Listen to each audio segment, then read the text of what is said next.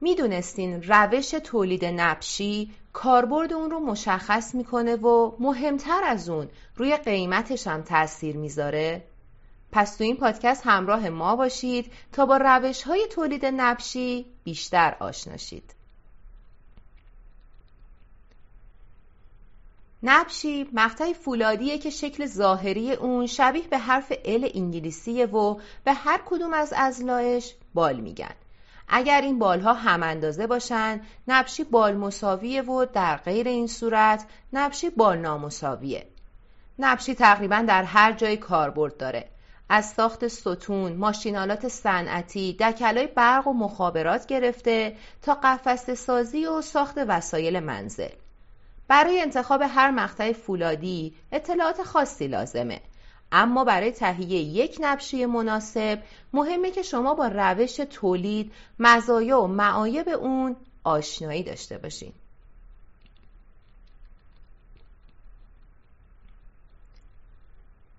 با روش تولید شروع کنیم. روش تولید نبشی خیلی شبیه به روش تولید ناودانیه.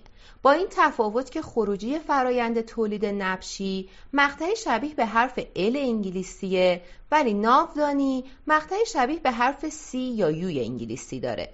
نبشی رو میشه با فولادهای مختلف ساخت. اما پرکاربردترین نبشی ها از فولاد با کربن متوسط یا ST37 ساخته میشن.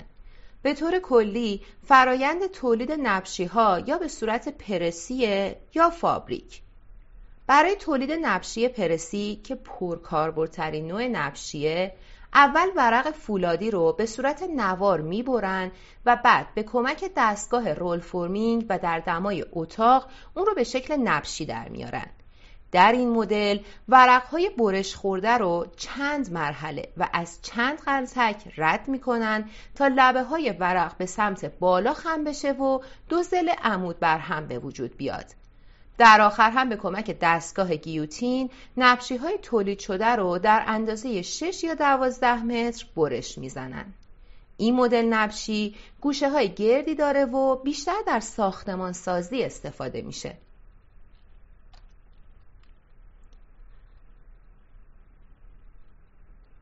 اگر بخوایم تولید نبشی به روش فابریک رو در یک جمله بهتون بگیم حتما میگیم نبشی با ظاهر زیبا اما گران قیمت.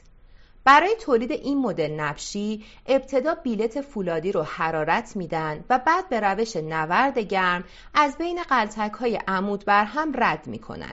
این کار باعث میشه به مرور زمان ماده اولیه یعنی بیلت به شکل ورق در بیاد. بعد این ورق ها از بین قالب های مخصوص رد شده و تبدیل به نبشی میشن این مدل نبشی گوشه های تیزی داره و بیشتر در صنعت کاربرد داره. بالاخره نبشی پرسی بخریم یا فابریک.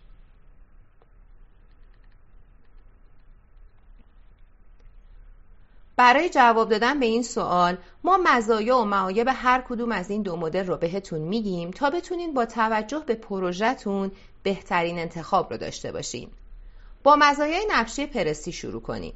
این مدل با توجه به روش تولیدش هم هزینه پایین تری داره و میشه نبشی گالوانیزه و ضد زنگ رو هم به همین طریق تولید کرد.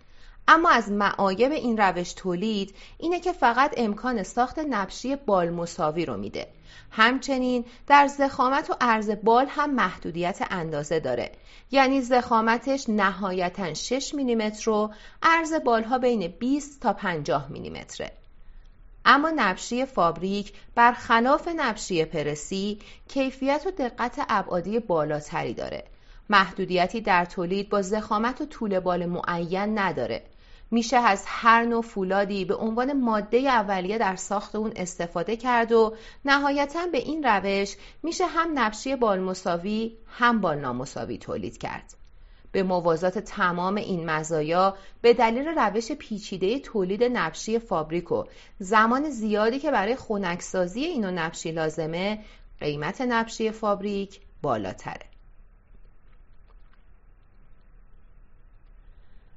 شما می‌تونید با توجه به پروژهتون و نیازمندی های اون و همچنین بودجه‌ای که در نظر گرفتین بین این دو نوع نبشی یکی رو انتخاب کنید. مثل همیشه ممنونیم که همراه ما بودید پیشنهاد می‌کنیم حتما از طریق بلاگ آسترون مقاله مربوط به راهنمای خرید نبشی رو مطالعه کنید تا با فاکتورهای دیگه‌ای که برای انتخاب یک نبشی مناسب به شما کمک می‌کنن بیشتر آشنا شید